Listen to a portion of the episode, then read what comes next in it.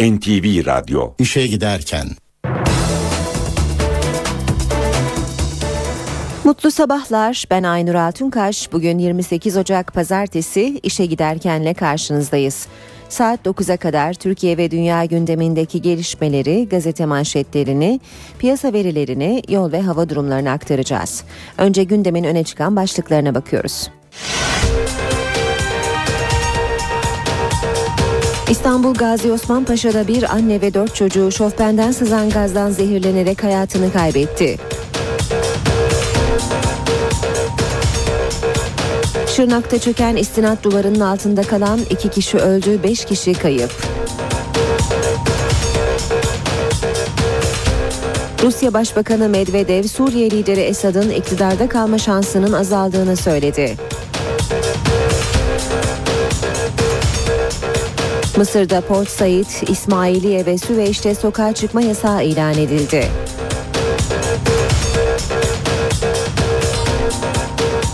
Brezilya'da bir gece kulübünde çıkan yangında 245 kişi hayatını kaybetti. Kapalı alanlardan nargile içmek yasaklandı. Müzisyen Ferdi Özbeyen yoğun bakıma alındı. Yılın ilk derbisinde Galatasaray Beşiktaş'ı 2-1 yendi. Trabzonspor Teknik Direktörü Şenol Güneş ve Bursa Spor Teknik Direktörü Ertuğrul Sağlam istifa etti.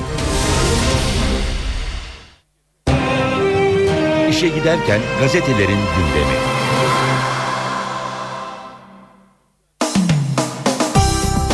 Basın özetlerine Milliyet gazetesiyle başlayalım. Bu yasa çok baş ağrıtır demiş Milliyet manşette. Birleşmiş Milletler Sözleşmesi'ne göre hazırlanan terörizmin finansmanı ile ilgili tasarı için uzmanlar uyarıyor. Tek çare Avrupa Birliği'nin organizasyonuna dahil olmak. Birleşmiş Milletler Mali Eylem Görev Gücü'nün 22 Şubat'a kadar yasalaştırmazsanız kara listeye alınırsanız uyarısı yaptığı tasarı Meclis Adalet Komisyonu'nda kabul edildi. Tasarı yasalaşırsa örneğin Filistin'de Amerika'nın terörist saydığı bir organizasyona kurban yardımı yapan şirket terörist ilan edilebilecek. Bu durumda hakim kararı bile olmadan mal varlığı bir yıl dondurulacak. Yine milliyetten aktaralım. Arenada Zafer Cimbom'un Galatasaray Beşiktaş derbisinde gülen taraf 2-1 ile sarı kırmızılılar oldu. E, Galatasaray 3. dakikada Emre Çolak'la öne geçti. Aslan ilk devrenin sonunda Riera ile ikinci golü buldu. Beşiktaş 46'da Sivok'la skoru 2-1'e getirdi. 61. dakikada Melo rakibe tükürdüğü gerekçesiyle atılınca umutlanan Kartal beraberlik sayısını bulamadı. Yine Galatasaray ile devam edelim. Drogba bombası. Galatasaray Snyder'den sonra dünya yıldızı Drogba'yı da kadrosuna kattı.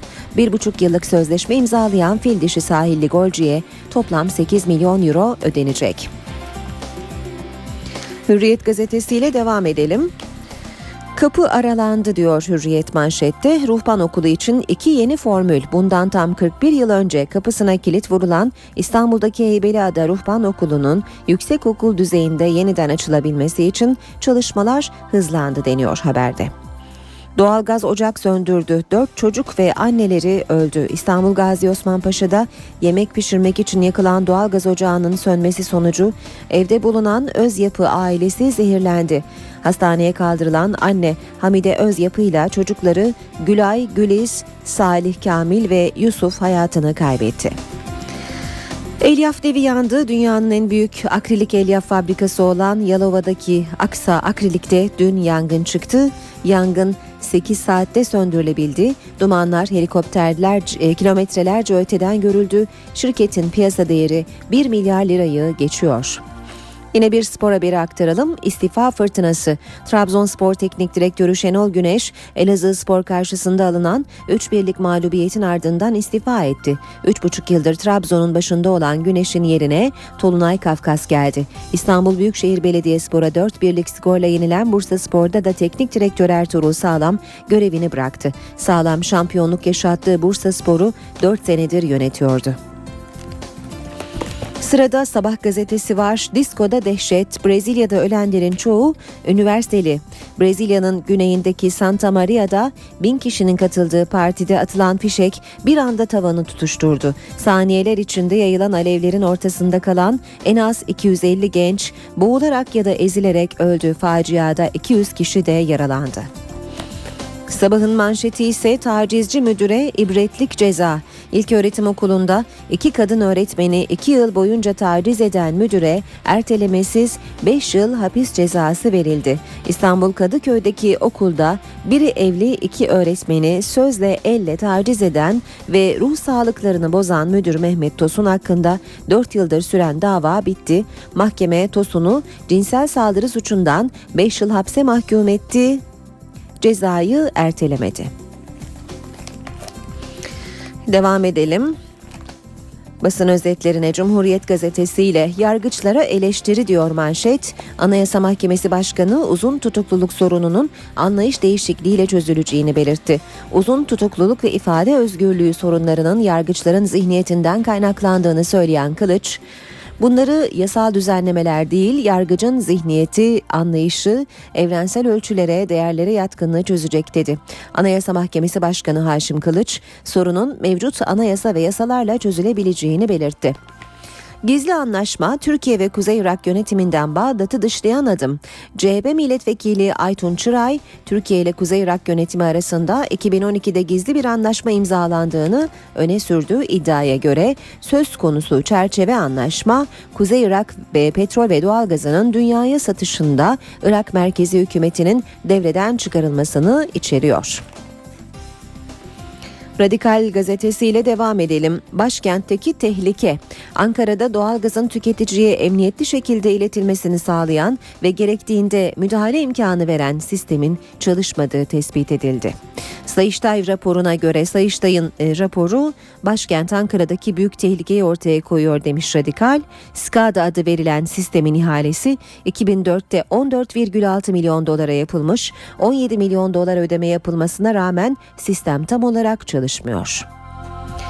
Sırada Vatan Gazetesi var. Komutanlara moral mektubu diyor manşet. Oramiral Nusret Güner'in istifasının ardından tüm generallere moralinizi yüksek tutun, görevinizden kopmayın mesajı gitti. Balyoz ve İzmir'deki casusluk davasına tepki olarak istifa eden donanma komutanı Güner'in ardından deniz kuvvetlerinde kritik birimlerde görev yapan 4 amiralin daha ordudan ayrılacağı öne sürülmüştü deniyor haberde.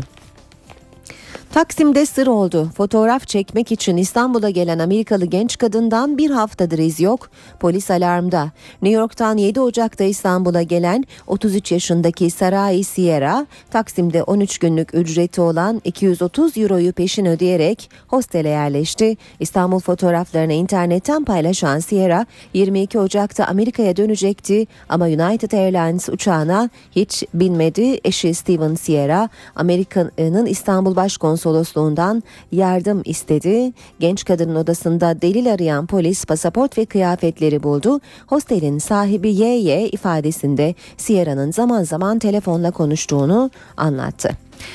CHP'de kriz bitmiyor. Adana'daki mitinge işçi partili grup davet edildi. Rahatsız olan bazı il örgütleri mitinge son anda gitmedi.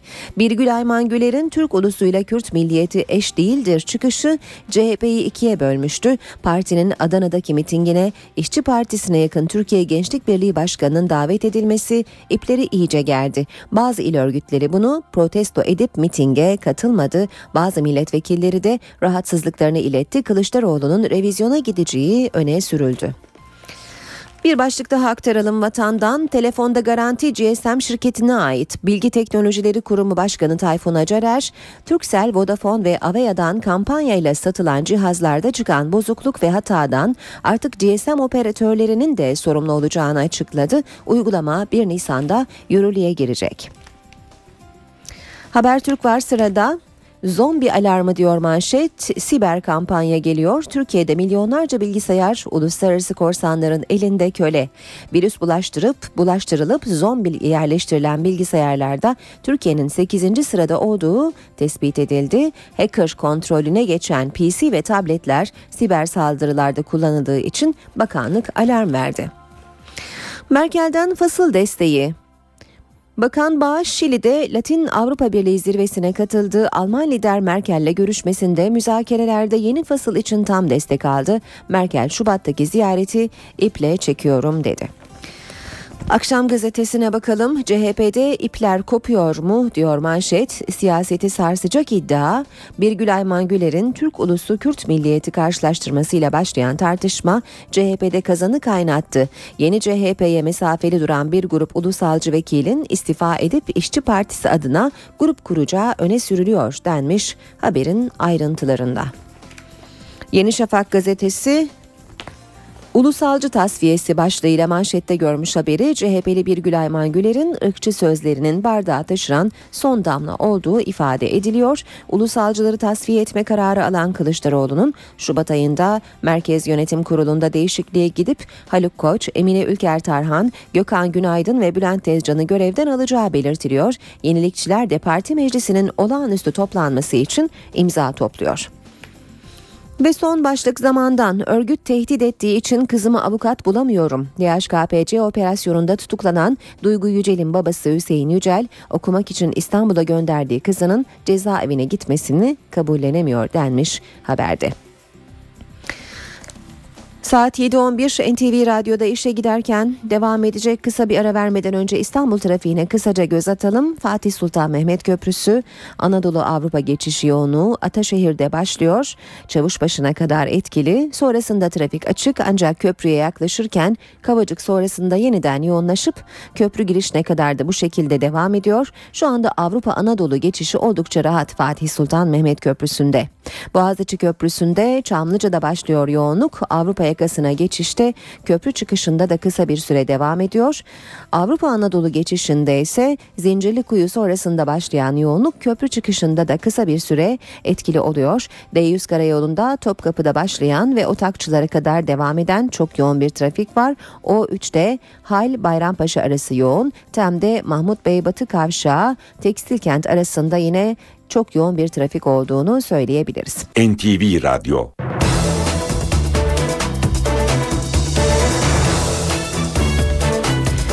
Saat 7.17 işe giderken gündemin ayrıntılarıyla devam ediyor. İstanbul Gazi Osman Paşa'da bir anne ile dört çocuğu doğal gaz zehirlenmesi nedeniyle hayatını kaybetti. İncelemelerde evdeki doğal gaz tesisatına yapılan şofben bağlantısının kaçak ve hatalı olduğu tespit edildi. Kaçak ve hatalı bağlanan doğal gaz tesisatı bir anne ile dört çocuğunun ölümüne neden oldu. Dün akşam saatlerinde Gazi Osman Paşa Şemsi Paşa mahallesindeki evine giden baba Kamil Özyapı kapıyı açan olmayınca kırarak içeri girdi. Baba Özyapı eşiyle birlikte dört çocuğunun cansız bedeniyle karşılaştı. Apartman sakinleri komşularını hastaneye yetiştirebilmek için seferber oldu. Ancak anne Hamide Özyapı ile birlikte yaşları 10 ile 16 arasında değişen çocukları Gülay, Filiz, Salih ve Yusuf Özyapı kurtarılamadı. Mahalle sakinleri ambulansların geç kaldığını iddia etti. Gelmedi.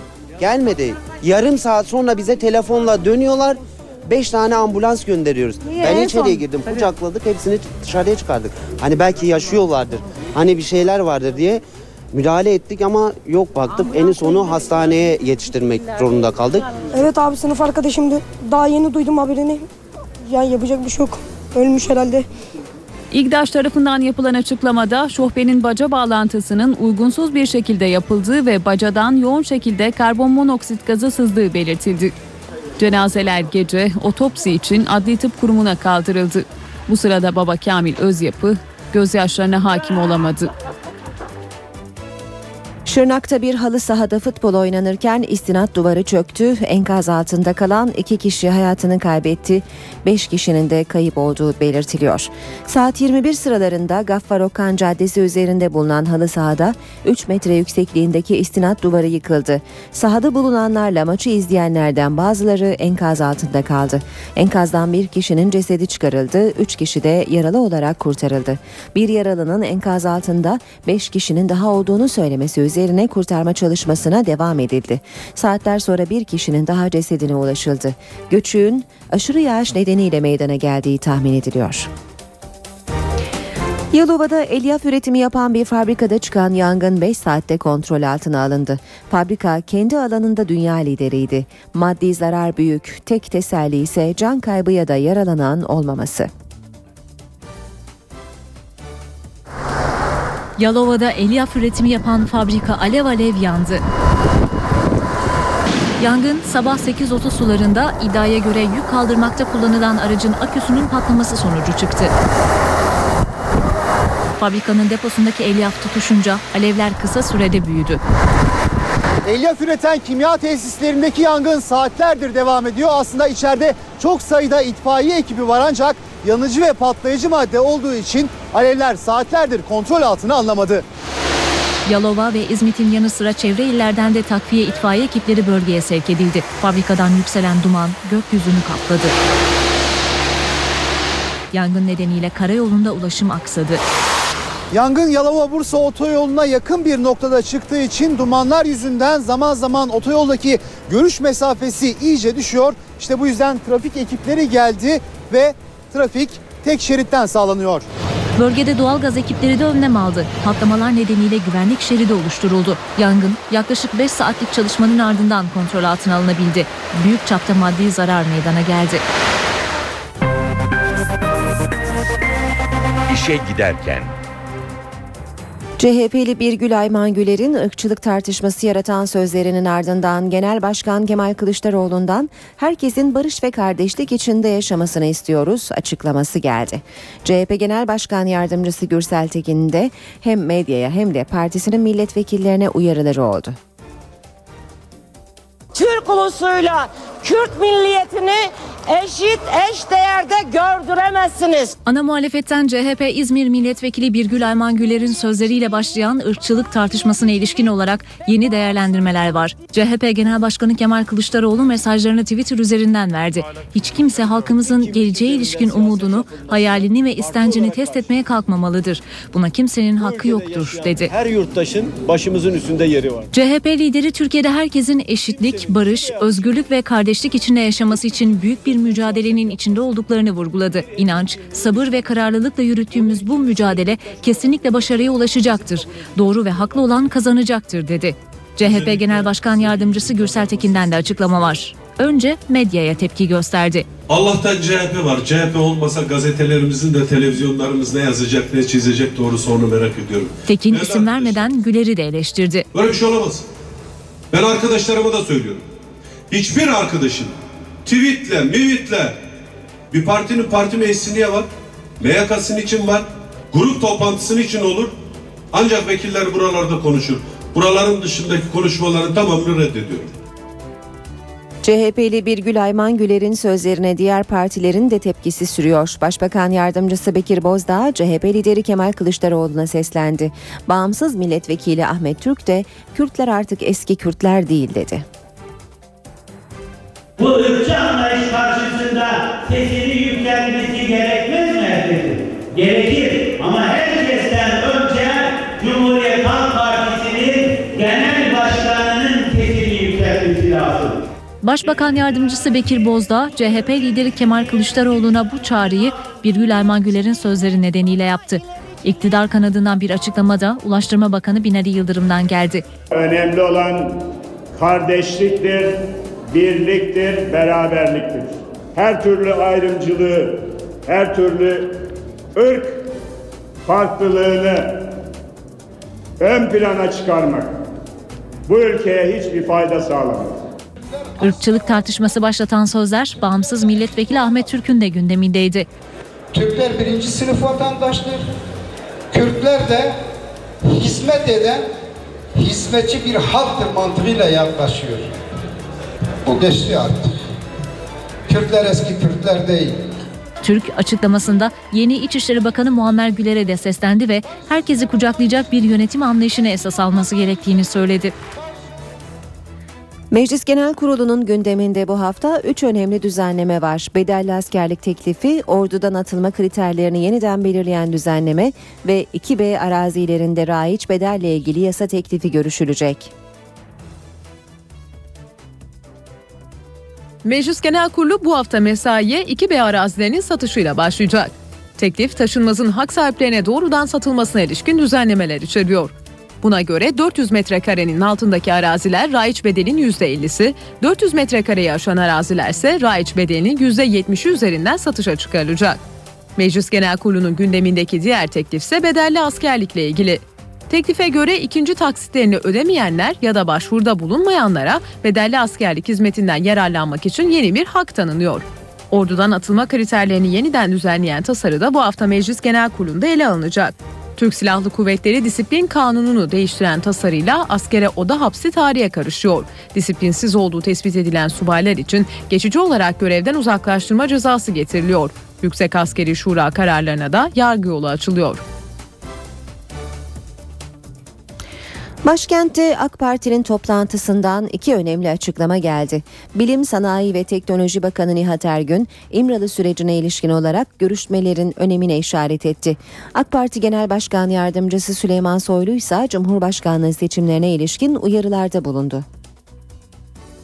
Bizim amacımız adamları susturmak değil, silahları susturmaktır. Silahlar sussun, herkes konuşsun. Bilim, Sanayi ve Teknoloji Bakanı Nihat Ergün, AK Parti Araştırma Geliştirme Başkanlığı'nın toplantısında konuştu. Teröre başvurmadıkça en aykırı fikirlerin dahi seslendirilebileceğini söyledi. Birisi yanlış bir şey söylüyor diye adamı hapse koymanın lüzumu yok ki. İkna olmaktan mı korkuyoruz yoksa? İyi ya işte. İkna olmak kötü bir şey değil, iyi bir şey. Bizi ikna ederse bir yanlıştan dönmüş oluruz. Ama ya biz onu ikna edersek? Silah olmasın, çatışma olmasın, şiddet olmasın, terör olmasın. Yanlış fikir olsun. Ne olursa olsun önemli değil. Toplantıda söz alan AK Parti Genel Başkan Yardımcısı Süleyman Soylu'nun gündeminde ise Cumhurbaşkanlığı seçimi vardı. 2014'teki seçimin Cumhuriyet tarihindeki en önemli seçim olacağını, partisinde zafiyet bekleyen çevrelerin bulunduğunu ileri sürdü. Patron biziz, sizin ne haddiniz var diye ortaya çıkmak konusundaki iradesini sergilemek istiyorlar. Ve herkese bunun sadece bir AK Parti davası değil, bir Türkiye'nin gelecek davası olduğunu ortaya koymakla mükellefiz. Zafiyete düşeni, rehavete kapılanı uyarmalısınız. Cumhuriyet tarihinin en önemli seçimine doğru adım atıyoruz. Yeni Milli Eğitim Bakanı Nabi Avcı öğretmen atamaları konusunda ilgili birimlerden rapor alacak. Avcı acil konulardan başlayarak bir çalışma programı oluşturacakları mesajını verdi. Kabinede yapılan revizyonda Milli Eğitim Bakanı olan Nabi Avcı ilk ziyaretini seçim bölgesi Eskişehir'e gerçekleştirdi. Yeni bakan Vali Kadir Koçdemir, Büyükşehir Belediye Başkanı Yılmaz Büyükerşen ve AK Parti milletvekilleri tarafından karşılandı. Valiliğe geçen Bakan Avcı'nın gündeminde öncelikle 4 artı 4 artı 4 sistemi vardı. Aynı zamanda eğitimdeki tek kulvarlı yapıyı ailelerin, çocukların isteklerine, becerilerine, eğilimlerine yol açacak biçimde, onların bu farklı özelliklerini değerlendirecek biçimde eğitimde kulvarlar çeşitlendirildi. Eski Bakan Ömer Dinçer'e çalışmalarından ötürü teşekkür eden Avcı, sorular üzerine öğretmen atamaları konusunda da mesaj verdi. Ezberleri konuşmak doğru olmayacağı için bu briefingleri alalım. Sanıyorum bu bir hafta on gün içerisinde bunları tamamlamış oluruz. Ondan sonra e, bu özel konularla ilgili yani gerek öğretmenlerimizin sorunlarıyla ilgili, gerek yöneticilerimizin sorunlarıyla ilgili, gerek öğrencilerimizin sorunlarıyla ilgili e, en acillerinden başlayarak e, neler yapılabilir onları inşallah bu bilgilenme toplantılarının arkasından yaparız. İdris Naim Şahin, İçişleri Bakanlığı'nı devrettikten sonra Samsun aktarmalı olarak memleketi orduya döndü. Şahin'i hemşerileri Samsun'da karşıladı. Eski bakan ilgi karşısında duygulandı. Kısa bir konuşma yaptı. İçişleri Bakanlığı koltuğunu Muammer Güler'e devreden İdris Naim Şahin aynı günün akşamı memleketi orduya hareket etti. Şahin ilk durağı Samsun Havalimanı'nda sevgi gösterileriyle karşılandı. Kalabalık Şahin'e konfetiler atarak tezahüratta bulundu.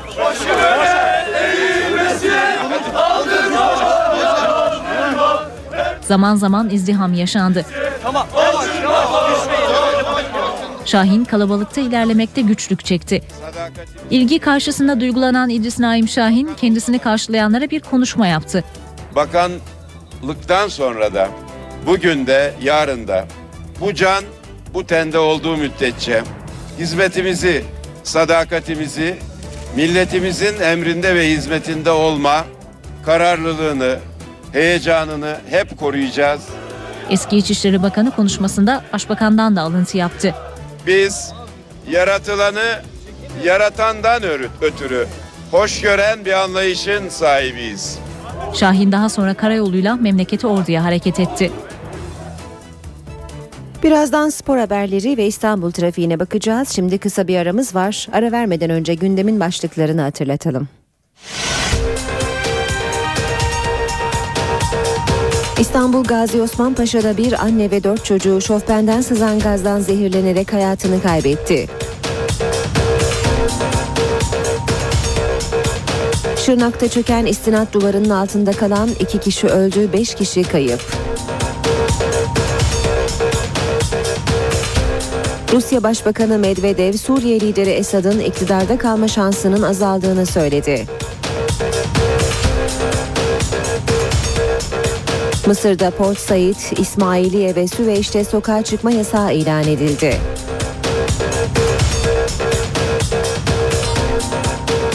Brezilya'da bir gece kulübünde çıkan yangında 245 kişi hayatını kaybetti.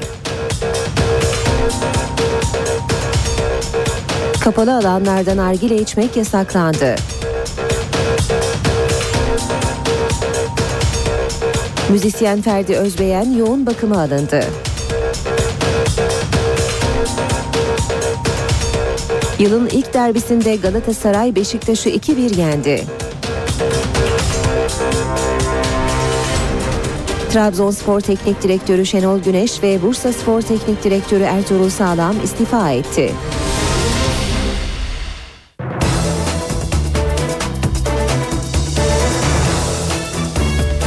NTV Radyo'da işe giderken de birlikteyiz. Saat 7.37 olmak üzere İstanbul trafiğine bir kez daha bakalım. Pazartesi sabahında trafik belli noktalarda oldukça yoğun görünüyor. E, bu noktalardan biri de Fatih Sultan Mehmet Köprüsü. Anadolu Avrupa geçişinde şu sıralarda Ataşehir'de başlayan yoğunluk çavuş başına kadar etkili. Kısa bir süre rahatlasa da e, Elmalı'da yeniden yoğunlaşıyor ve köprü girişine kadar da bu şekilde devam ediyor. Ters yönde ise e, gişeler sonrasında başlayan kısa süreli bir yoğunluk olduğunu söyleyelim. D100'de Avcılar Parseller yönünde bir araç arızası var ve bu sebeple de bölgede trafik yoğun. Boğaziçi Köprüsü'ne bakalım. Anadolu Avrupa geçişi Çamlıca itibarıyla yoğun. Köprü çıkışında da bir süre etkili bu yoğunluk. Ters yönde Zincirlikuyu'da başlıyor ve köprü çıkışına kadar devam ediyor. Tem'de Mahmut Bey Doğu Kavşağı itibarıyla tekstil kente kadar yoğun e, devam eden bir trafik var. Kısa süreli rahatlasa da Metris'te yeniden yoğunlaşıyor. Maslak'a kadar da yoğun olarak devam ediyor. Ters yönde Metris Tekstil Kent arası yoğun seyrediyor. D100'de Çoban Çeşme itibarıyla yoğun bir trafik olduğunu görüyoruz köprü yönünde. Otakçılara kadar bu şekilde devam ediyor yoğunluk. O 3'te Mahmut Bey Doğu Kavşağı itibarıyla hale kadar çift yön yoğunluk. Halden sonra ise Bayrampaşa'ya kadar yine yoğun trafik var. Anadolu yakasında E5 karayolunda e, çok yoğun bir trafik olduğunu e, şu saat itibariyle söyleyemeyiz. Yalnızca e, Bostancı'da hafif bir yoğunluk olduğunu görüyoruz. Ayrıca Kartal Kavşağı geçtikten sonra başlayan yol çalışması sebebiyle bölgede trafik yoğun seyrediyor.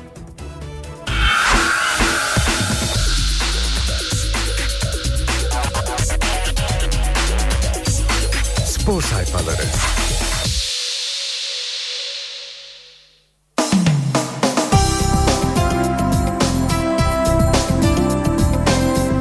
Bu sabah e, spor sayfalarında daha çok Galatasaray haberleri vereceğiz. Zira hem e, dün akşam oynanan derbide gülen taraf Galatasaray oldu ve Galatasaray e, yeni bir önemli transferle bugün yine spor e, gündeminin üst sıralarına yerleşmiş durumda. Lüküs hayat diyor Milliyet. Transferde bombaları üst üste patlatan Galatasaray derbide de zafere ulaştı.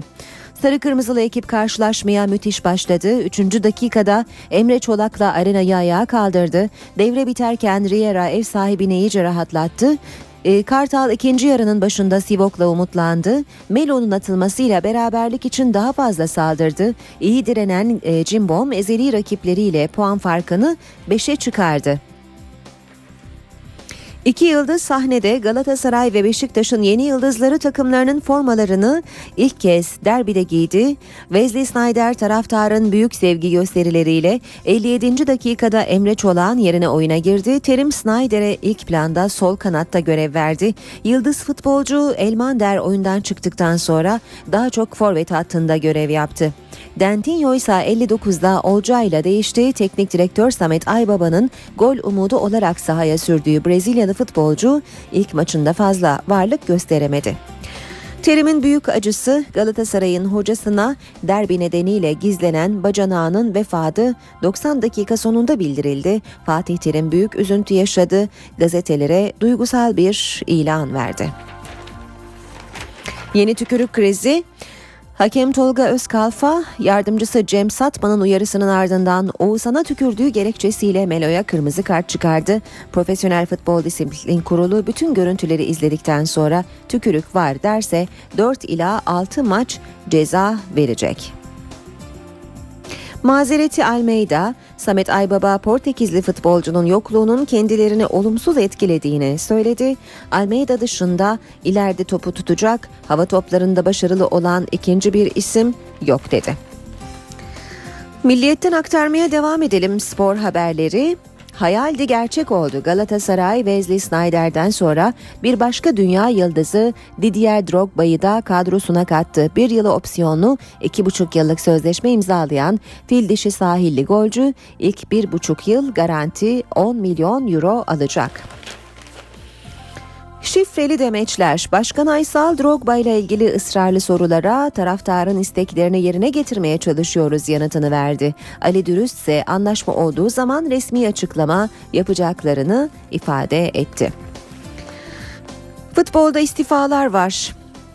Şenol Güneş ve Ertuğrul Sağlam takımlarındaki e, teknik direktörlük görevlerinden istifa ettiler. Sanika Boru Elazığ Spor yenilgisi Şenol Güneş'in istifasını getirdi. Batan Güneş başlığıyla vermiş.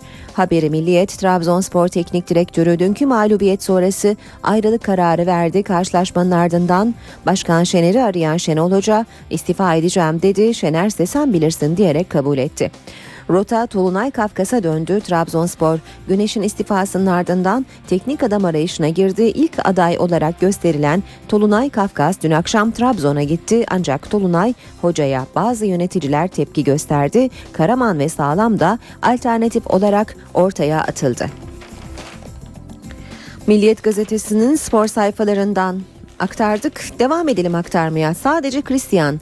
Gaziantep spor maçının devre arasında soyunma odasına giden Başkan Aziz Yıldırım'ın teknik direktör Aykut Kocaman'ın otoritesini sarsacak bir çıkışta bulunmadığı, taktik konuşmayı dinledikten sonra sadece moralsiz gördüğü Christian'la özel görüştüğü öğrenildi. Yaşasın yeni kral Fenerbahçe Ülker Erdemirspor karşısında çok zorlansa da son çeyrekteki savunmasıyla kazandığı Efes'in haftayı mağlup kapamasının ardından yeniden liderlik koltuğuna çıktı. Skor 82 77. Ve tarih yazdı. Avustralya açık finalinde Andy Murray'i geriye düştüğü karşılaşmada 3-1 mağlup eden Novak Djokovic bu turnuvada üst üste 3. kez şampiyon olan ilk erkek tenisçi oldu diyor Milliyet gazetesi. Devam edelim spor sayfalarından haberlere. Habertürk gazetesine bakalım. Aman tanrım Drogba. Daha Snyder kutlamaları bitmeden Galatasaray bir dünya yıldızını daha kadrosuna kattı.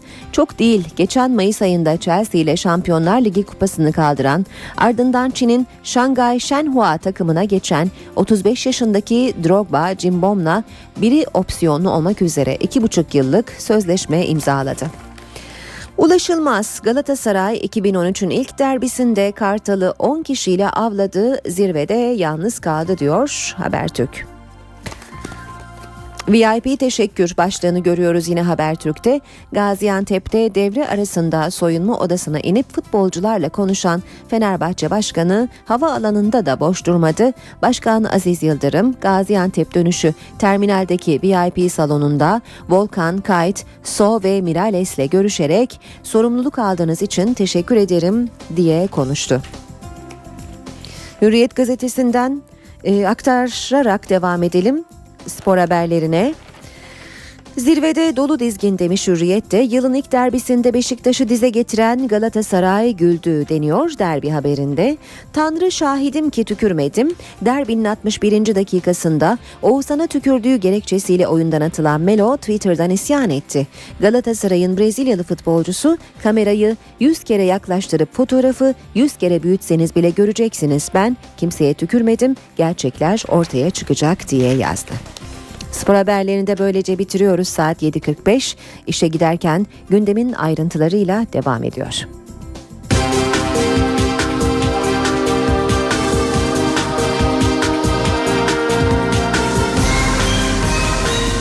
İşe giderken. Bir süredir kanser tedavisi gören sanatçı Ferdi Özbeyen solunum yetmezliği şikayetiyle yoğun bakıma alındı. Özbeyen'in sağlık durumunun ciddi olduğu öğrenildi. Özbeyen gece rahatsızlanınca İstanbul Ok Meydanı Eğitim ve Araştırma Hastanesi'ne götürüldü. Yoğun bakıma alınan sanatçının tedavisine uyutularak devam edildiği ve durumunun ciddiyetini koruduğu belirtildi. 72 yaşındaki Özbeyen önceki gün verdiği bir röportajda 12 yıldır kanser tedavisi gördüğünü açıklamıştı. Özbeyen özellikle 80'li yıllarda Eskimeyen Dost, Seni Terk Edeceğim, Bir Gülü Sevdim gibi şarkılarla müzikseverlerin beğenisini kazandı. Kapalı alanlarda nargile içmek yasaklandı. Düzenleme resmi gazetede yayımlanarak yürürlüğe girdi. Mekanlara gerekli düzenlemeleri yapmaları için 6 ay süre verildi. Tophane İstanbul'da nargile denince akla ilk gelen adreslerden. Yasak öncelikle bu bölgeyi ve müdavimlerini ilgilendiriyor. Ee, Yaklaşık 10 yıldır içiyorum. Bir alışkanlık, bir keyif. Yani sigara içmiyorum, başka bir şey içmiyorum, pro içmiyorum. Ama bu e, benim için vazgeçilmez. Bence yanlış bir şey. Kapalı alanlarda olmaması gerekiyor. Sonuçta yani insanların çoğuna zarar veriyor ama tabii ki keyif için. Kapalı alanlarda nargile yasağı yazın değil ama kışın sorun olacak. Nargile keyfinden ya vazgeçilecek ya da dışarıda üşümek göze alınacak. Tophane esnafı ise dertli. Dumansız hava sahası dediler. Uyduk. Nargile işçilerine yazı gelecek dediler. Uyduk. İçeride sigara yasağı dediler. Uyduk. Şimdi de nargilenin içeride yasak olduğunu söylüyorlar. Yani artık bu saatten sonra dükkanımızı kapatmamız gerekiyor. Biz ona göre hazırlığımızı yaptık. Üst taraf bizim açılıyor zaten komple. Ee, ama diğer iş yerlerini e, olumsuz etkileyeceğini düşünüyorum. Esnafın mekanları uygun hale getirmek için 6 ayı var. Devlet kentsel dönüşüm için iki tür kredi desteği sağlıyor. Yıkım ve tespit kredilerinden yararlanmak için Çevre ve Şehircilik İl Müdürlüklerine başvurmak gerekiyor. Çevre ve Şehircilik Bakanlığı kentsel dönüşüm kapsamında 20 yılda yaklaşık 6,5 milyon riskli binayı yıkmayı hedefliyor. Bu süreçte hem oturduğu binalara risk analizi yaptırmak isteyenlere hem de yıkımlarda devlet kesenin ağzını açacak. Bakanlık binasının riskli olup olmadığını öğrenmek isteyenlere tespit kredisi verecek. Örneğin kişi 100 metrekarelik evi için üst limit olarak 600 lira tespit kredisi alabilecek. Hak sahibi krediyi aldıktan sonra 3 ay içinde risk analizi yaptırmak ve raporu bakanlığa göndermek zorunda. Yapılan analiz sonucunda riskli olduğu tespit edilen binalar için yıkım kredisi de verilebilecek. Kredi üst sınırı 1000 metrekarelik yapı için 6 bin lira olarak belirlendi. Yıkım kredisinin hak sahibinin hesabına aktarılmasının ardından 6 ay içinde yıkım işleminin yapılması ve enkazın kaldırılması gerekiyor. Kredi kullanmak için vatandaşların Çevre ve Şehircilik İl Müdürlüklerine başvurması gerekli. Her iki kredinin de geri ödemesi 24 ay olarak belirlendi. Balıkesir Altınova'da yıllar içinde dalgalar sahil şeridini adeta yuttu. Kimi evler denizle bir oldu. Bölgede yaşayanlar hem evlerinin hem de sahil şeridinin kurtarılması için yetkililerden yardım bekliyor. Altınova'da deniz 5 yılda yaklaşık 30 metrekareye doğru ilerledi ve kıyıdaki evleri tehdit eder hale geldi. Balıkesir'in Ayvalık ilçesine bağlı beldede dalgaların aşındırması sonucu sahil şeridi neredeyse ortadan kalktı. Denizden metrelerce uzakta olan ev ve dükkanlar artık tehlike altında. Çevre sakinleri kum torbalarından oluşturdukları setlerle önlem almaya çalışıyor ama yeterli olmuyor.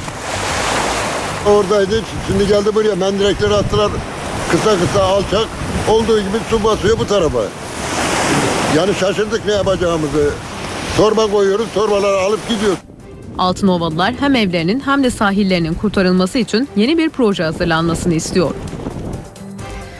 Van depreminde hasar gören bir caminin minaresi çelik halatlarla çekilerek yıkıldı.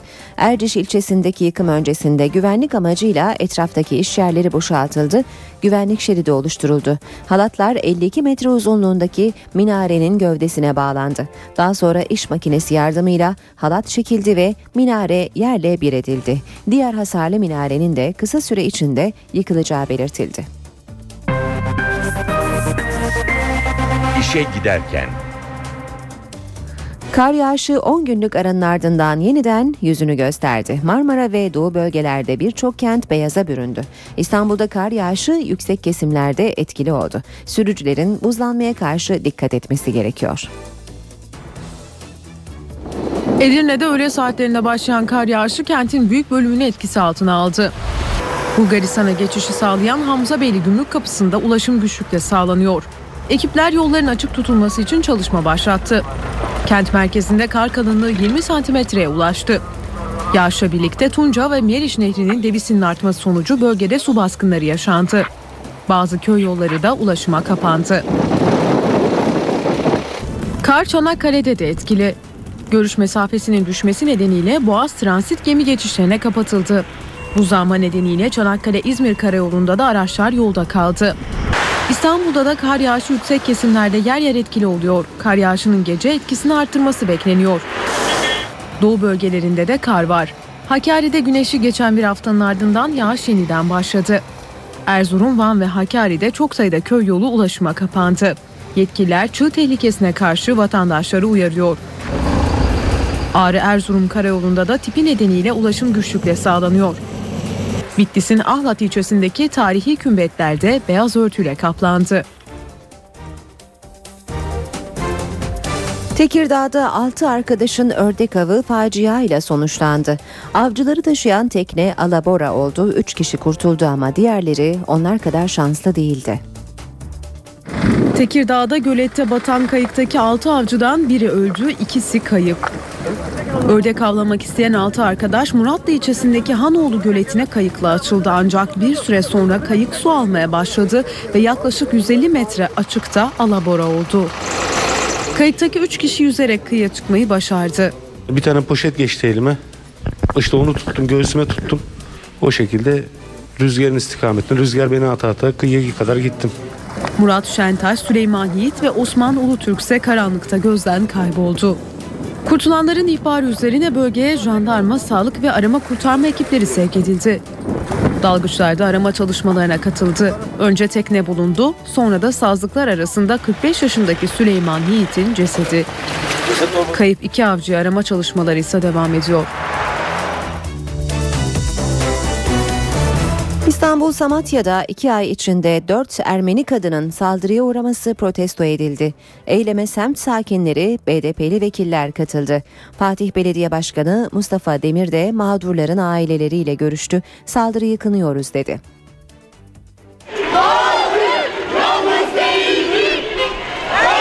İstanbul Samatya'da iki ayda dört yaşlı Ermeni kadının saldırıya uğraması semt sakinlerinde korku yarattı. Biz korkuyoruz anam. Artık dışarıya çıkmak bize yasak oldu. Bir şey yapamıyoruz. Artık içimizde hep korku var. Saldırıları protesto edenler Koca Mustafa Paşa Meydanı'nda toplanarak slogan ve pankartlar eşliğinde Samatya Meydanı'na yürüdü. 28 Aralık'ta Samatya'da öldürülen Maritsa Küçüğün evine karanfiller bırakıldı. Hrant Dink'in abi Orhan Dink, askerde arkadaş kurşunuyla hayatını kaybeden Sevak Balıkçı'nın babası da eylemdeydi. Siyasi iradenin üstüne düşen sorumluluklar var burada. Çok hızlı bir şekilde Ermeni halkının üzerindeki bu e, bulut, kara bulutu ve bu korkuları gidermek zorunda yoksa Ermeniler bu ülkeden yok olacaklar. Bizim atalarımız bu memlekette doğmuş, bu memlekette bu toprağın suyunu içmişiz. Bu toprakta yatıyoruz. Yani bu ırkçılığa bir son vermek gerekir. BDP'li vekiller de eyleme destek verdi. Onlarla omuz omuza olacağız. Onları kayıracağız, esirgeyeceğiz. Asla ve asla bir tek kıllarına halal gelmesine izin vermeyeceğiz. Ferhat Tunç, Sarı Gelin türküsünü Ermenice ve Türkçe söyleyerek barış çağrısı yaptı. Fatih Belediye Başkanı Mustafa Demir de saldırıya uğrayanların aileleriyle bir araya gelerek üzüntüsünü dile getirdi. Bu tür e, saldırıları e, nefretle kınıyoruz. Ümit ederim bir psikopatın şeyi olsun ve hani bir tez elden yakalansın ve cezasını çeksin. E, Samatya'nın bu tür olaylarla anılması beni gerçekten çok rahatsız ediyor. Tarihi Ayasofya Müzesi ibadete açılsın. Bu talep Meclis Dilekçe Komisyonu'na başvuran bir vatandaştan geldi. Talip Bozkurt adlı vatandaş gönderdiği dilekçede 1935 yılından bu yana müze olarak faaliyet gösteren Ayasofya'nın tekrar cami olarak ibadete açılmasını talep etti. Başvuruyu işleme alan komisyon ilgili kurumlara görüş soracak. Dünyanın en çok ziyaret edilen müzeleri arasında yer alan Ayasofya, Roma İmparatorluğu döneminde yaptırılmış ve 1916 ve 916 yıl kilise olarak kullanılmıştı. Ayasofya 1453 yılında İstanbul'un fethiyle camiye çevrildi ve 482 yılda cami olarak hizmet etti. NTV Radyo Herkese yeniden günaydın. Ben Aynur Altunkaş. İşe giderken de birazdan hava durumuna bakacağız. Gökhan Abur'la birlikte önce gündemin başlıklarını hatırlatalım. İstanbul Gazi Osman Paşa'da bir anne ve dört çocuğu şofbenden sızan gazdan zehirlenerek hayatını kaybetti. Şırnak'ta çöken istinat duvarının altında kalan iki kişi öldü, beş kişi kayıp. Rusya Başbakanı Medvedev, Suriye lideri Esad'ın iktidarda kalma şansının azaldığını söyledi. Mısır'da Port Said, İsmailiye ve Süveyş'te sokağa çıkma yasağı ilan edildi.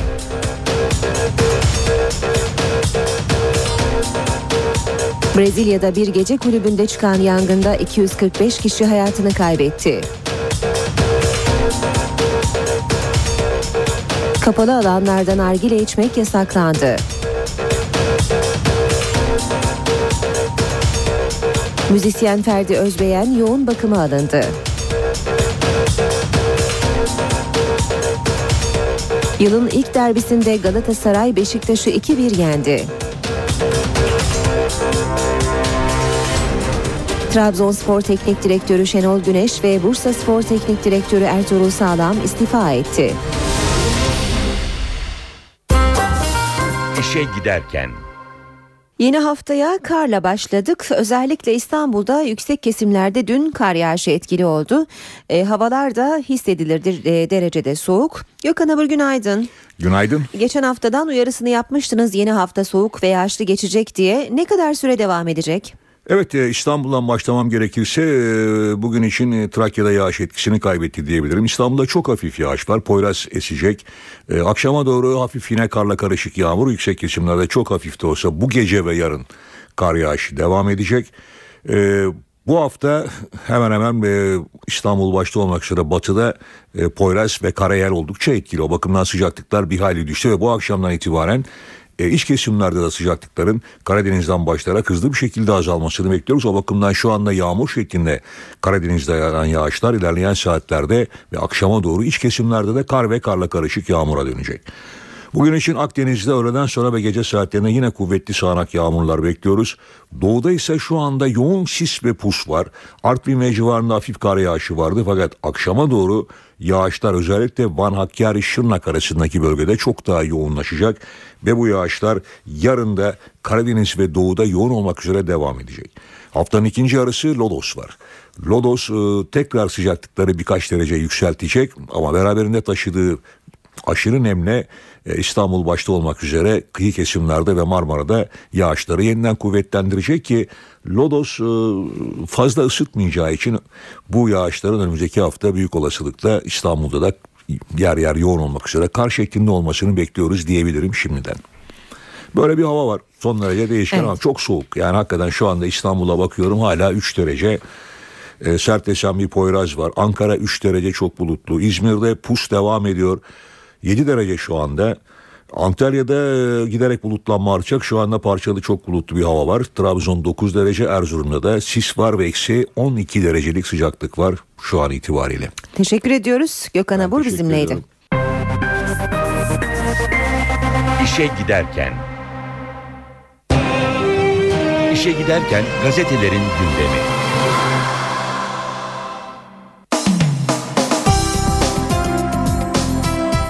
İşe giderken de sırada basın özetleri var. Basın özetlerine Hürriyet gazetesinden aktararak başlayalım. Kapı aralandı diyor Hürriyet manşetinde. Ruhban okulu için iki yeni formül. Bundan tam 41 yıl önce kapısına kilit vurulan İstanbul'daki Heybeliada Ruhban Okulu'nun yüksek okul düzeyinde yeniden açılabilmesi için çalışmalar hızlandı. Bir diğer haber Derbi aslanı başlığını taşıyor. Galatasaray ile Beşiktaş arasındaki dev derbi golle başladı. Son ana kadar nefesleri kesti. Melo'nun kırmızı kart görmesiyle maçın üçte birini 10 kişi oynayan sarı kırmızılar sahadan 2-1 galip ayrılmasını bildi. Yeni transfer Snyder ikinci yarıda oyuna girdi. İstifa fırtınası Trabzonspor Teknik Direktörü Şenol Güneş Elazığ Spor karşısında alınan 3-1'lik mağlubiyetin ardından istifa etti. 3,5 yıldır Trabzon'un başında olan Güneş'in yerine Tolunay Kafkas geldi. İstanbul Büyükşehir Belediyespor'a 4-1'lik skorla yenilen Bursa Spor'da da teknik direktör Ertuğrul Sağlam görevini bıraktı. Sağlam şampiyonluk yaşattığı Bursa Spor'u 4 senedir yönetiyordu. Devam edelim basın özetlerine Milliyet gazetesiyle bu yasa çok baş ağrıtır diyor manşet. Birleşmiş Milletler Sözleşmesi'ne göre hazırlanan terörizm finansmanı ile ilgili tasarı için uzmanlar uyarıyor. Tek çare Avrupa Birliği'nin organizasyonuna dahil olmak. Birleşmiş Milletler Mali Eylem Görev Gücü'nün 22 Şubat'a kadar yasalaştırmazsanız kara listeye alınırsınız uyarısı yaptığı tasarı Meclis Adalet Komisyonu'nda kabul edildi. Tasarı yasalaşırsa örneğin Filistin'de Amerika'nın terörist saydığı bir organizasyona kurban yardımı yapan şirket terörist ilan edilebilecek. Bu durumda hakim kararı bile olmadan mal varlığı bir yıl dondurulacak. Yine milliyetten aktaralım. Bozuk telefondan operatör de sorumlu. Kampanya taahhütlü olarak satılan telefon, internet ve televizyon platformları cihazlarında çıkan ayıplardan işletmeci firmalar da sorumlu olacak. 1 Nisan'da yürürlüğe girecek düzenleme, kampanya bitmeden ayrılmak isteyen tüketicilerin ödeyeceği iptal bedellerini de sınırlayacak. Devam ediyoruz. Milliyet gazetesinden yine aktaralım. Kapalı alanda nargileye yasak. Tütün ürünlerinin zararlarının önlenmesiyle ilgili dün yayımlanan yönetmeliğe göre sigara içmenin yasak olduğu alanlarda bundan böyle nargilelik tütünün sunumu da yapılamayacak. Nargile içilebilecek alanlara ilişkin usul ve esaslarsa çıkarılacak tebliğle belirlenecek deniyor haberde. Akşam gazetesine bakalım. CHP'de ipler kopuyor mu demiş. Akşam Siyaseti sarsacak iddia Birgül Ayman Güler'in Türk Ulusu Kürt Milliyeti karşılaştırmasıyla başlayan tartışma CHP'de kazanı kaynattı. Yeni CHP'ye mesafeli duran bir grup ulusalcı vekilin istifa edip İşçi Partisi adına grup kuracağı öne sürülüyor. Adıyaman Milletvekili Salih Fırat'ın istifası üzerine Güler'i uyaran CHP lideri Kılıçdaroğlu'nun net tavrı ulusalcı kanadı dalgalandırdı. Kulislere Güler'e hak veren bir grup vekilin istifa edeceği ve İşçi Partisi'ne geçeceği söylentisi yayıldı. İddiayı doğrulayan isim İşçi Partisi Genel Sekreteri Osman Yılmaz demiş Akşam Gazetesi. Yeni Şafak'ta da haberi ulusalcı tasfiyesi başlığıyla manşette görüyoruz. CHP'li bir Gülayman Güler'in ırkçı sözleri bardağı taşıran son damla oldu. Ulusalcıları tasfiye etme kararı alan Kılıçdaroğlu'nun Şubat ayında Merkez Yönetim Kurulu'nda değişikliğe gidip Haluk Koç, Emine Ülker Tarhan, Gökhan Günaydın ve Bülent Tezcan'ı görevden alacağı belirtiliyor. Yenilikçiler de parti meclisinin olağanüstü toplanması için imza topluyor. Devam ediyoruz basın özetlerine. Vatan gazetesinde komutanlara moral mektubu manşetini görüyoruz. Oramiral Nusret Güner'in istifasının ardından tüm generallere moralinizi yüksek tutun görevinizden kopmayın mesajı gitti. Üst seviyede komutanların istifa etmemesi için başta genel kurmay olmak üzere kara, deniz ve hava kuvvetleri karargahlarından general ve amirallere moralinizi yüksek tutun, görevinizden kopmayın mesajı gitti. Genelkurmay Başkanı'nı örgüt kuran olarak nitelen, e, nitelersen orduda moraller alt üst olur diyen Erdoğan yeni yasa sinyali vermişti. Genelkurmay Adli Müşavirliği de tutuklu komutanlarla ilgili çalışma yürütüyor denmiş. Disko'da havai fişek facia getirdi. Brezilya'nın Santa Mayra kentindeki Kiss adlı barda 500 kişinin izlediği havai fişek gösterisi faciaya yol açtı. Havai fişeklerin ses yalıtım sistemini tutuşturması sonucu disko bir anda alevler içinde kaldı. Boğularak ve izdihamda ezilerek e, ölenlerin sayısı son e, ge- gelen haberlere göre 245, 200'den fazla kişinin de yaralı olduğunu hatırlatalım. Anne ve dört çocuğu doğalgaz kurbanı Gazi Osman Paşa'da anne iki kızı ve iki oğluyla zehirlenerek öldü. İstanbul'da geçen ay Zeytinburnu'nda 5 Afganla Aksaray'da 3 Libyalı doğalgazdan ölmüştü. Dün de Gazi Osman Paşa'da anne ile dört çocuğu şofbenden sızan gazın kurbanı oldu deniyor haberde. Haber Türkiye bakıyoruz. Zombi alarmı. Türkiye'de milyonlarca bilgisayar uluslararası korsanların elinde köle. Virüs bulaştırılıp zombileştirilen bilgisayarlarda Türkiye'nin 8. sırada olduğu tespit edildi. Hacker kontrolüne geçen PC ve tabletler siber saldırılarda kullanıldığı için bakanlık alarm verdi. Radikale bakalım. Başkentteki tehlike diyor Radikal manşetinde Ankara'da doğalgazın tüketiciye emniyetli şekilde iletilmesini sağlayan ve gerektiğinde müdahale imkanı veren sistemin çalışmadığı tespit edildi. Sayıştay'ın raporu başkent Ankara'daki büyük tehlikeyi ortaya koyuyor. SCADA adı verilen sistemin ihalesi 2004'te 14,6 milyon dolara yapılmış. 17 milyon dolar ödeme yapılmasına rağmen sistem tam olarak çalışmıyor. Cumhuriyetle devam ediyoruz. Yargıçlara eleştiri diyor manşet. Anayasa Mahkemesi Başkanı uzun tutukluluk sorununun anlayış değişikliğiyle çözüleceğini belirtti. Uzun tutukluluk ve ifade özgürlüğü sorunlarının yargıçların zihniyetinden kaynaklandığını söyleyen Anayasa Mahkemesi Başkanı Haşim Kılıç, bunları yasal düzenlemeler değil, yargıcın zihniyeti, anlayışı, evrensel ölçülere, değerlere yatkınlığı çözecek dedi. Kılıç, sorunun mevcut anayasa ve yasalarla çözülebileceğini belirtti.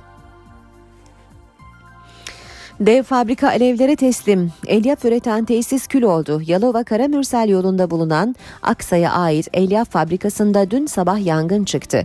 Patlamalarla genişleyen yangın elyaf deposunu sararken yükselen dumanlar bölgeyi kapladı. Aksa dünyanın tek çatı altında en büyük akrilik elyaf üreticisi diyor Cumhuriyet gazetesi.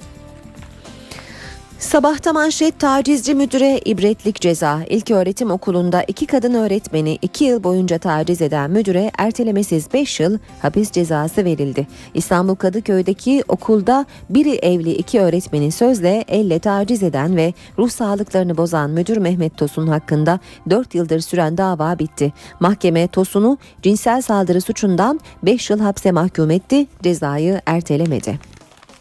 Son olarak da Zaman Gazetesi'ne bakacağız. Örgüt tehdit ettiği için kızımı avukat bulamıyorum diyor Zaman'ın manşeti. DHKPC operasyonunda tutuklanan Duygu Yücel'in babası Hüseyin Yücel okumak için İstanbul'a gönderdiği kızının cezaevine gitmesini kabullenemiyor. Kızı için tuttuğu avukatın örgütün tehdidi yüzünden savunmadan çekildiğini belirtmiş Yücel. Basın özetlerini böylece bitiriyoruz. NTV e, Radyo'da işe giderken devam edecek saatimiz 8.13'ü gösteriyor. Kısa bir ara vermeden önce İstanbul trafiğine bakalım. Bir kez daha İstanbul'da e, şu sıralarda özellikle köprülerde trafiğin yoğunlaştığını söyleyebiliriz. Fatih Sultan Mehmet Köprüsü Anadolu Avrupa geçişinde yoğunluk e, Kozyatağı kavşağı itibariyle kendini hissettiriyor. Köprü girişine kadar da yoğunluk bu şekilde devam ediyor. E, ters yönde ise Etiler katılımı itibarıyla yoğun bir trafik var. Köprü girişinden sonra trafik rahatlıyor. D100'de Küçükçekmece Florya istikametinde araç arızası var. Ayrıca Avcılar Parseller yönünde de bir araç arızası meydana geldi. Şirin Evler İncirli yönünde trafik kazası var. Maddi hasarlı bir kaza ve bu kaza sebebiyle de Bölgede trafik yoğun seyrediyor. Boğaziçi Köprüsü Anadolu Avrupa geçişi Çamlıca itibarıyla yoğun seyrediyor. Köprü e, girişine kadar yoğun. Sonrasında trafik e, akıcı yer yer hafif yoğunluklar olduğunu söyleyelim. E, ters yönde ise Mecidiyeköy'de başlıyor trafik Anadolu yakasına geçişte de kısa bir süre devam ediyor. Tem'de Mahmut Bey'de başlayan bir e, yoğunluk var. Çok kısa süreli bir yoğunluk bu tekstil kente kadar. Ancak e, Gazi Osman Paşa'da yeniden yoğunlaşıyor trafik ve Maslak Kavşağı'na kadar da bu şekilde devam ediyor. Edirne istikametinde Akşemseddin Viyadüğü itibarıyla yoğunluğun başladığını söyleyelim ve iki telliye kadar da bu yoğunluk devam ediyor. E, o üçte de yine yoğun olduğunu görüyoruz trafiğin. Mahmut Bey itibarıyla hale kadar e, çift yönlü bir trafik var.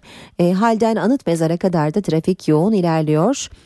D100'de e, şu sıralarda Şirin Evler kavşağında çok yoğun bir trafik olduğunu söyleyelim. Az önce de aktarmıştık. Şirin Evler İncirli yönünde bir e, kaza var ve kaza sebebiyle de bölge trafiği yoğun.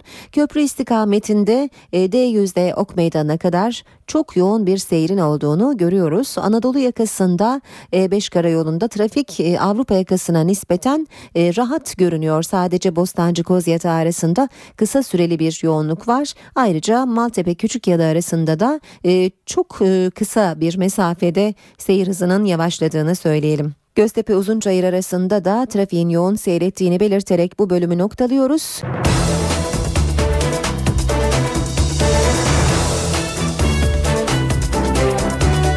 Saat 8.20 işe giderken gündemde öne çıkan gelişmelerle devam ediyor.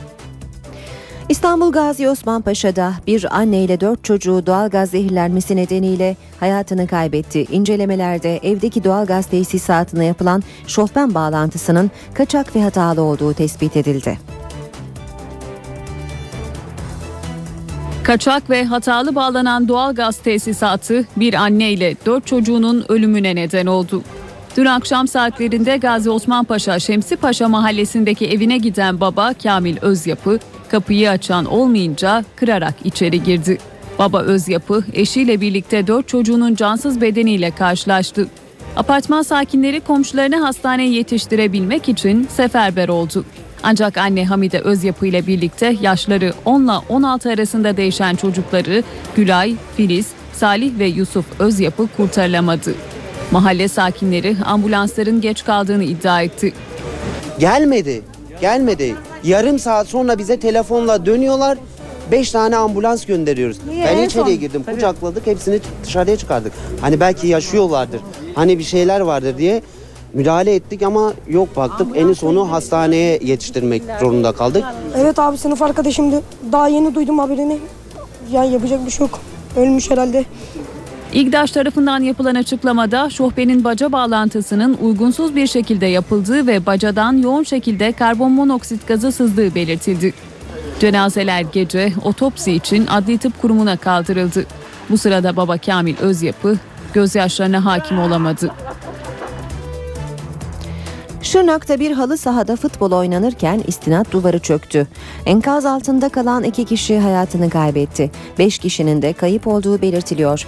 Saat 21 sıralarında Gaffar Okan Caddesi üzerinde bulunan halı sahada 3 metre yüksekliğindeki istinat duvarı yıkıldı. Sahada bulunanlarla maçı izleyenlerden bazıları enkaz altında kaldı.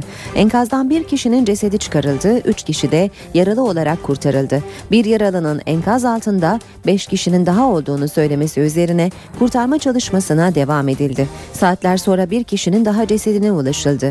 Göçüğün aşırı yağış nedeniyle meydana geldiği tahmin ediliyor. Yalova'da elyaf üretimi yapan bir fabrikada çıkan yangın 5 saatte kontrol altına alındı. Fabrika kendi alanında dünya lideriydi. Maddi zarar büyük. Tek teselli ise can kaybı ya da yaralanan olmaması. Yalova'da elyaf üretimi yapan fabrika alev alev yandı. Yangın sabah 8.30 sularında iddiaya göre yük kaldırmakta kullanılan aracın aküsünün patlaması sonucu çıktı. Fabrikanın deposundaki elyaf tutuşunca alevler kısa sürede büyüdü.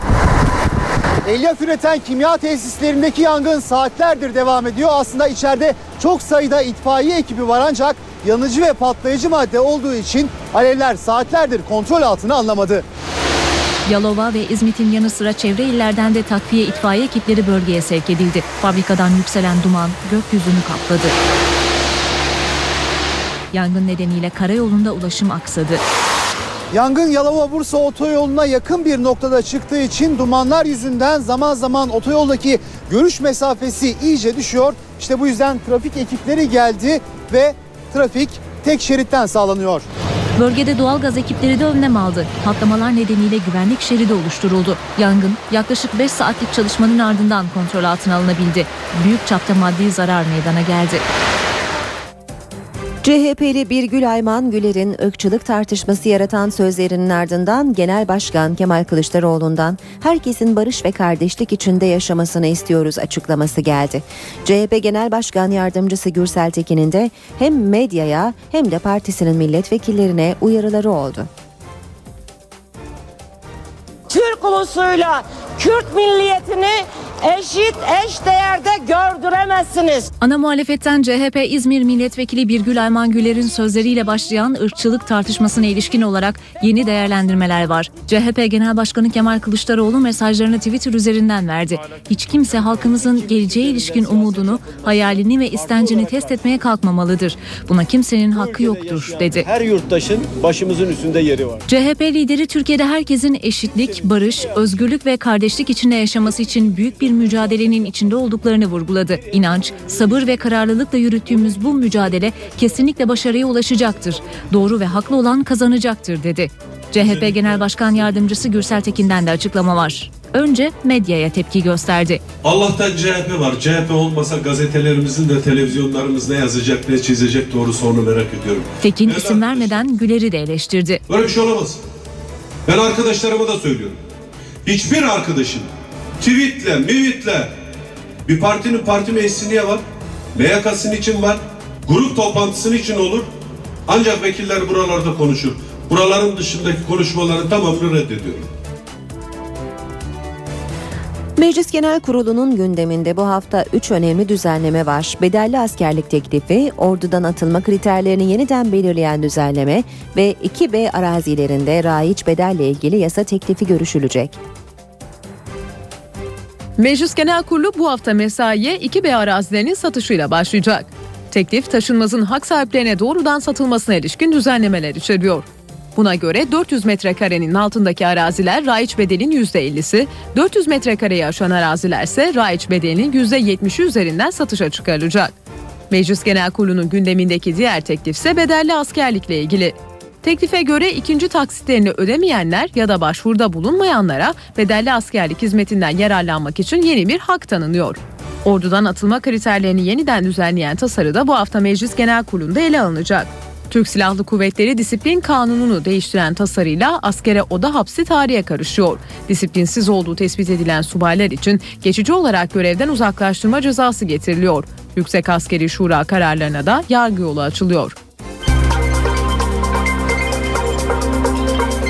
Ankara gündemi. Başkent gündeminin ayrıntılarını NTV muhabiri Murat Barış Koralp aktarıyor. Başkent Ankara'da bugün gözler geçtiğimiz hafta yapılan kabine değişikliğinin ardından yapılacak ilk Bakanlar Kurulu toplantısında olacak.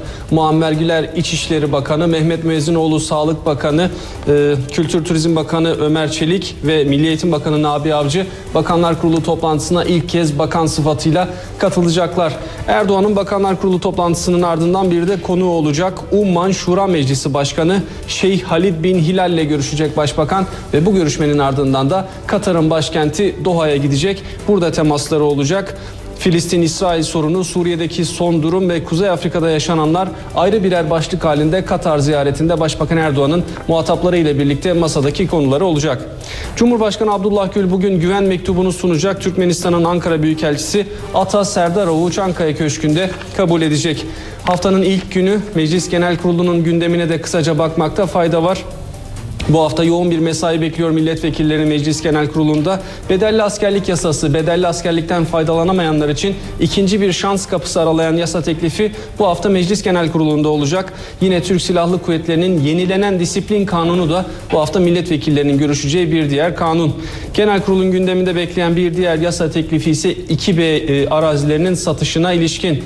Son bir notta ekonomi cephesinden aktaralım. Türkiye İstatistik Kurumu 2012 yılı adrese dayalı nüfus kayıt sistemi sonuçlarını bugün duyuracak.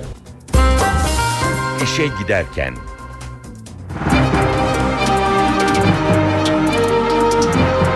Piyasalarla devam edelim. İMKB 100 endeksi 23 Şubat 2012 tarihinden bu yana en hızlı düşüşünü gerçekleştirerek geçen haftayı 84.755 puandan kapattı. Kayıp 1682 puan ve %1,95 oldu. Yeni haftaya dolar 1.77, euro 2.38'den başlıyor. Euro dolar 1.35, dolar yen 91 düzeyinde. Altının onsu 1660 dolar, kapalı çarşıda külçe altının gramı 94 lira. Cumhuriyet altın 635, çeyrek altın 157 liradan işlem görüyor. Brent petrolün varil fiyatı 113 dolar.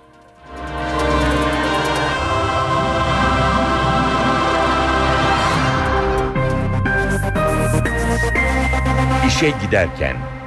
Saat 8.30 ben Aynur Altunkaş işe giderken devam ediyor. Az sonra İstanbul trafiğine bir kez daha bakacağız. Gündemin başlıklarını önce hatırlayalım.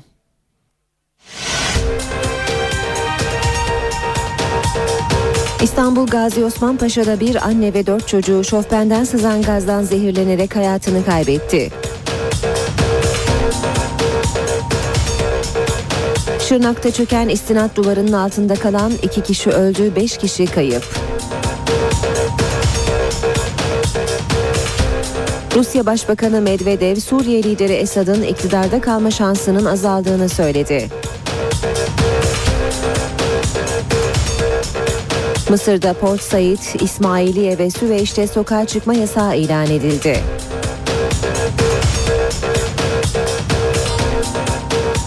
Brezilya'da bir gece kulübünde çıkan yangında 245 kişi hayatını kaybetti. Kapalı alanlarda nargile içmek yasaklandı. Müzisyen Ferdi Özbeyen yoğun bakıma alındı. Yılın ilk derbisinde Galatasaray Beşiktaş'ı 2-1 yendi. Trabzonspor Teknik Direktörü Şenol Güneş ve Bursa Spor Teknik Direktörü Ertuğrul Sağlam istifa etti. İşe giderken. Yollardaki sürücüleri uyaralım. İstanbul'da e, D100 karayolunda Şirin Evler İncirli yönünde bir kaza var ve bu kaza sebebiyle e, bölgede yoğunluk var ve artmaya devam ediyor. Ayrıca e, İncirli'den itibaren köprü yönünde Ok Meydanı'na kadar çok yoğun bir trafik olduğunu söyleyelim. Mecidiyeköy'de başlayan ve Anadolu yakasına geçişte de kısa bir süre devam eden yine yoğun bir trafik görüyoruz. Ters yönde Anadolu Avrupa geçişinde yoğunluk Çamlıca'da başlıyor. Köprü çıkışında da kısa süre etkili. Fatih Sultan Mehmet Köprüsü Ataşehir itibarıyla Avrupa yakasına geçişte e, yoğun bir trafiğe sahip ve bu yoğunluk köprü girişine kadar yer yer e, fazlaca devam ediyor. Ters yönde ise sadece e, gişeler sonrasında kısa süreli bir yoğunluk olduğunu görüyoruz.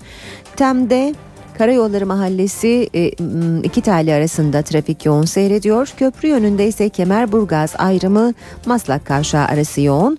Anadolu yakası E5 karayolunda Küçük Yalı Kavşağı Kozyatağı arasında trafik yavaş ilerliyor. Ters yönde de Kozyatağı Bostancı arası trafiğin yoğun olduğunu söyleyelim.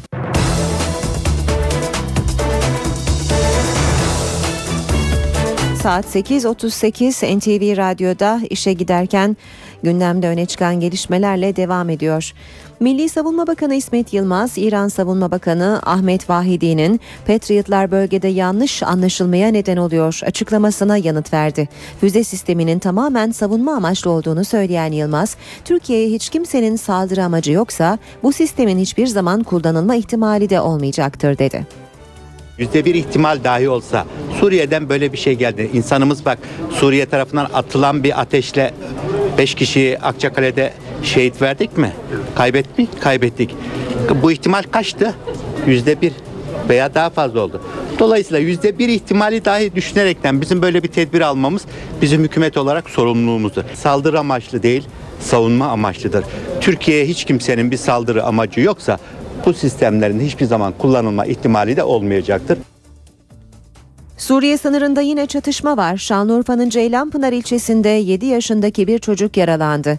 Halka sınıra yaklaşmamaları için uyarı anonsları yapılıyor. Esnaf can korkusu nedeniyle kepenk açmıyor. Suriye'de muhaliflerle PKK'nın Suriye'deki kolu PYD güçleri çatışıyor. Bölge Şanlıurfa Ceylanpınar'ın hemen karşısında. Çatışmalardan seken bir kurşun 7 yaşındaki Gamze Nur Yıldırım'ın yaralanmasına neden oldu. Evlerinin önünde oynayan Gamze Nur bir anda yere yığıldı. Devlet hastanesinde ilk müdahalenin ardından Şanlıurfa'ya sevk edildi. Koltuk altından vurulan Gamze Nur'un durumu iyi. Çatışmalarda yaralanan Suriyelilerin tedavisi de Ceylanpınar'da yapılıyor. Son olarak kente getirilen 11 yaralıdan biri kurtarılamadı. Durumu ağır olan 4 kişi ise Şanlıurfa'daki hastanelere sevk edildi. Sınırın öte tarafındaki çatışmaların yarattığı korku nedeniyle ilçede çok sayıda esnaf kepenk açmıyor. Resuleyn ilçesinde yapılan e, yaşanan bu savaşa artık yetkililerimiz bir çözüm bulsunlar. Askeri birliklerde sınırdaki devriye sayılarını arttırdı. Halk belediye hoparlöründen yapılan anonslarla sınıra yaklaşmamaları konusunda uyarılıyor. Rusya Başbakanı Dimitri Medvedev, Suriye Devlet Başkanı Beşar Esad'ın iktidarda kalma şansının her geçen gün azaldığını söyledi. Medvedev, her gün Esad'ın konumunu koruma şansı azalıyor diye konuştu. Ancak Rusya Başbakanı Esad'ın kaderinin Rusya veya Amerika Birleşik Devletleri'nce değil Suriye halkı tarafından belirlenmesi gerektiğini vurguladı. Medvedev'in bu sözleri Esad'ın günlerinin sayılı olabileceğine dair en net açıklama olarak değerlendiriliyor. Medvedev açıklamasında ayrıca bölgesel güçlerin görevi tarafları müzakere masasına oturtmaktır. Esad'ın Kaddafi gibi infaz edilmesini veya mübarek gibi duruşmalara sedye ile taşınmasını istemek değildir ifadelerini de kullandı. Mısır yine şiddet olaylarının pençesinde. Devrimin ikinci yıl dönümü olan 25 Ocak'ta başlayan ve 74 kişinin öldüğü futbol maçı ile ilgili alınan 21 idam kararıyla kontrolden çıkan olaylara Cumhurbaşkanı Muhammed Mursi müdahale etti. Mursi, 3 kentte 30 gün boyunca olağanüstü hal ilan etti. Mısır'da tansiyon düşmüyor.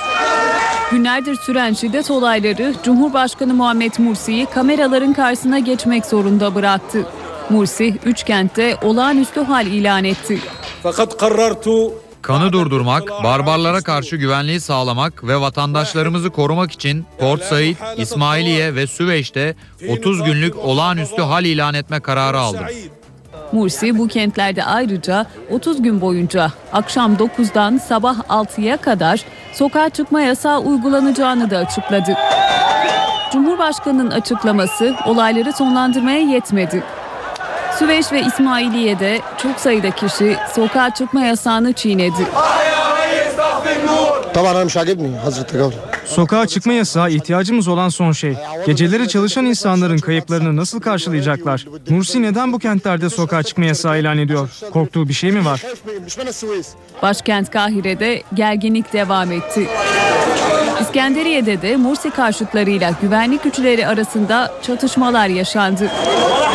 Cumhurbaşkanı Mursi'nin doğum yeri olan Zagazik kentinde muhalif bir grup belediye binasına girmeye çalıştı. Devrimin ikinci yıl dönümü olan 25 Ocak'ta başlayan ve Port Said'de geçen yıl 74 kişinin öldüğü futbol maçı ile ilgili verilen 21 idam kararının ardından kontrolden çıkan olaylarda şimdiye kadar onlarca kişi yaşamını yitirdi. Sırada BBC Türkçe servisinin gözünden İngiltere basınında öne çıkan haberler var. Guardian gazetesi Mısır'da kadın göstericilere yönelik cinsel saldırılarla ilgili haberlere tam sayfa ayırmış. Kadın hakları örgütlerinin kaydettiğine göre Tahrir Meydanı'nda son haftalarda saldırıya uğrayan kadınların sayısı 25.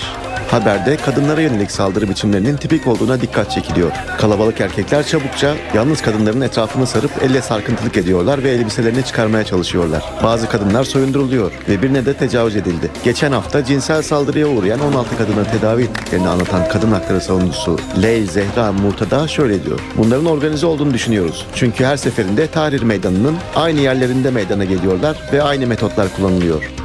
Independent gazetesinin başyazısında Müslüman Kardeşler Hareketi üyesi Mısır Cumhurbaşkanı Muhammed Mursi eleştiriliyor. Mısır hükümetinin tam da Hüsnü Mübarek'in devrilmesinin yıl dönümünde geçen yıl bir futbol stadında 70'ten fazla kişinin öldüğü olayla ilgili olarak 21 kişiye idam cezası verildiğini duyurması acemilik olarak nitelendiriliyor. Mursi'nin yargı üstü yetkiler elde etmeye çalışarak ve Mübarek'in yeniden yargılanmasını gündeme getirerek kendi ayağına kurşun sıktığını belirten gazete şu uyarılarda bulunuyor. Böyle karmaşık sinyaller ve bariz yanlışlıklar bir bakıma Müslüman kardeşlerin Suriye'nin on yıllar boyunca alacakaranlıkta oluşuna ve Mursi'nin politika ve hükümetteki deneyimsizliğine bağlanabilir. Bunlar halkın gözünün açılmasını hızlandırıyor. Ekonomi hala berbat durumda, turizm durgun ve son şiddet olayları da bu durgunluğu pekiştirecek. İşsizliği azaltmak ve kamu hizmetlerini iyileştirmek için hiçbir ilerleme sağlanamadı ki bu hükümetin etkin olamadığını gösteriyor. Başyazıda Mursi'nin ilkbahardaki parlamento seçimleri öncesinde halkı hayatlarının iyileşeceğine ve farklılıklarla birlikte yaşanabileceğine ikna etmek gibi bir görevi olduğu hatırlatılıyor. Gazetenin kapağında yer alan bir haberde ise Fransa ordusunun Mali'de İslamcı militanların eline geçen kentleri geri alma adına başlattığı operasyon sırasında en az 12 sivilin öldüğü belirtiliyor. Konna kentinde bir helikopter saldırısı sonucu hayatını kaybeden sivillerden 3'ünün çocuklar olduğu haber veriliyor. Fransa operasyonu sırasındaki kayıplarla ilgili resmi veriler olmadığı belirtilen haberde Konna'daki kurbanların sonuncular olmadığı kesin deniliyor. Robert Fisk, ABD Savunma Bakanlığı Pentagon tarafından hazırlanan Özel Kuvvetler Gayri Nizami Harbi başlıklı kitapla Suriye'de yaşananları karşılaştırıyor. Fisk'in Independent gazetesindeki köşesinde aktardığına göre kitapta şu ifadeler yer alıyor. ABD hükümeti kuruluşları müttefik sürgündeki hükümet veya direniş liderliğiyle eşgüdüm sağlar. Özel kuvvetler direniş kadrolarını organize eder, eğitir ve donatır. Vurgu altyapının geliştirilmesi üzerinedir. Direniş hareketleri etnik gettolarda sempati toplanan yoğun nüfuslu şehir bölgelerinde çalışır. Bu alanlar çoğu zaman o ülkenin güçlerinin giremediği veya girmeye isteksiz olduğu güvenli bölgeler yaratır. Fisk kitapta anlatılanları Suriye'deki gelişmelere şöyle uyarlıyor. Sürgündeki Suriye hükümeti seçildi bile. Özgür Suriye ordusu propagandası durmadan direniş lehine zaferler ilan ediyor. Kıvılcım hükümet güçlerinin Dera'da çocuklara işkence yapmasıydı. Etnik gettolar, siz mezhepsel gettolar deyin, Halep, Humus ve Haman'ın sünni bölgeleri ve Şam'ın banliyöleri. Uluslararası manevi ve siyasi destek Obama'dan, Cameron'dan ve diğerlerinden geliyor. Para ve silah Suudi Arabistan ve Katar'dan, sınır ötesi sığınak Türkiye ve Lübnan'dan. Ve evet gayri nizami savaş operasyonları nüfusun sempatisini kazanmak için insani yardım faaliyetlerini içerebilir. Diğer bir ifadeyle direnişi destekleyenleri ekmek, diğerlerine açlık.